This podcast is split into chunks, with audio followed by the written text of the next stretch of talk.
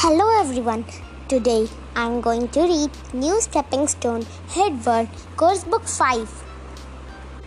I am going to read the Puddle Monster Chapter 2, page number 15. Everyone said that Bholu was a good, well behaved boy until the monsoons came. Then something strange and dreadful come over him, and they called him Bholu Shaitan instead. Like most eight-year-old boys, Bholu loved puddles, or to be more exact, he liked splashing in them, which is okay, but he likes splashing other people even better, which is not okay. Come quickly, baby, he would call out to his pretty elder sister.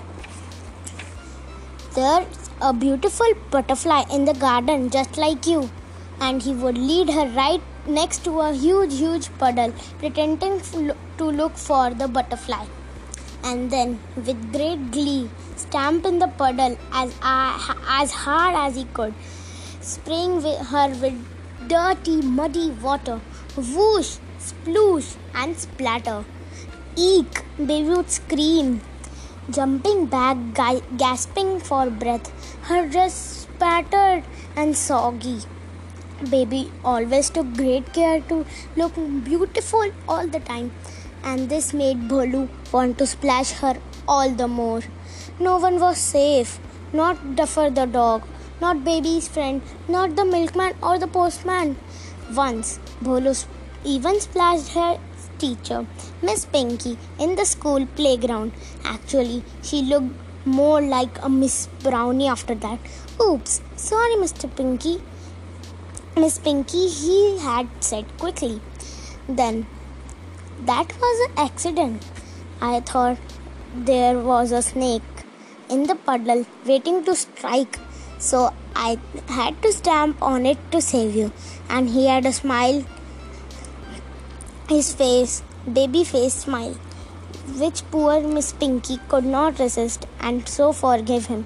But the snake, now that gave him a very better idea. It was baby's birthday party, and she has invited all her silly gilly friends who often teased Bholu. He was red in face, and go- glory be, it had rained heavily, heavily that morning. There was a gigantic, humongous puddle just outside there under a shady mango tree.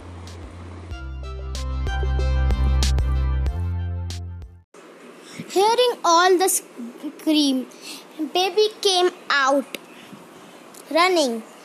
What happened? She gasped, staring at her dripping friends, and then understanding everything in a jiffy, said, You, you terrible shaitan, Bholu. Just wait, tell I am get my hands on you. But she couldn't, of course, because Bholu was standing smack in the middle of the puddle with his foot raised. I am going to tell Mama, said baby just now. Silly baby should have, of course, gone straight in and told mother. Instead, she paused. You see, explained Bholu innocently.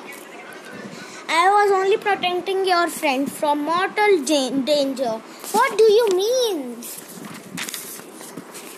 You see this rope and Bholu holding it up it was lying in the puddle like this. He dropped the rope into the water and it looked like a snake. I mean, anyone can see it looks like cobra or viper. To waiting to strike. Foolish baby and soaking Nina, Ria, and Lovely leant over the puddle to look at the rope. Yes, it indeed a bit like a snake. They didn't see Bholu's eyes gleam wickedly. Thank you for this part. Now I will post part 3 soon.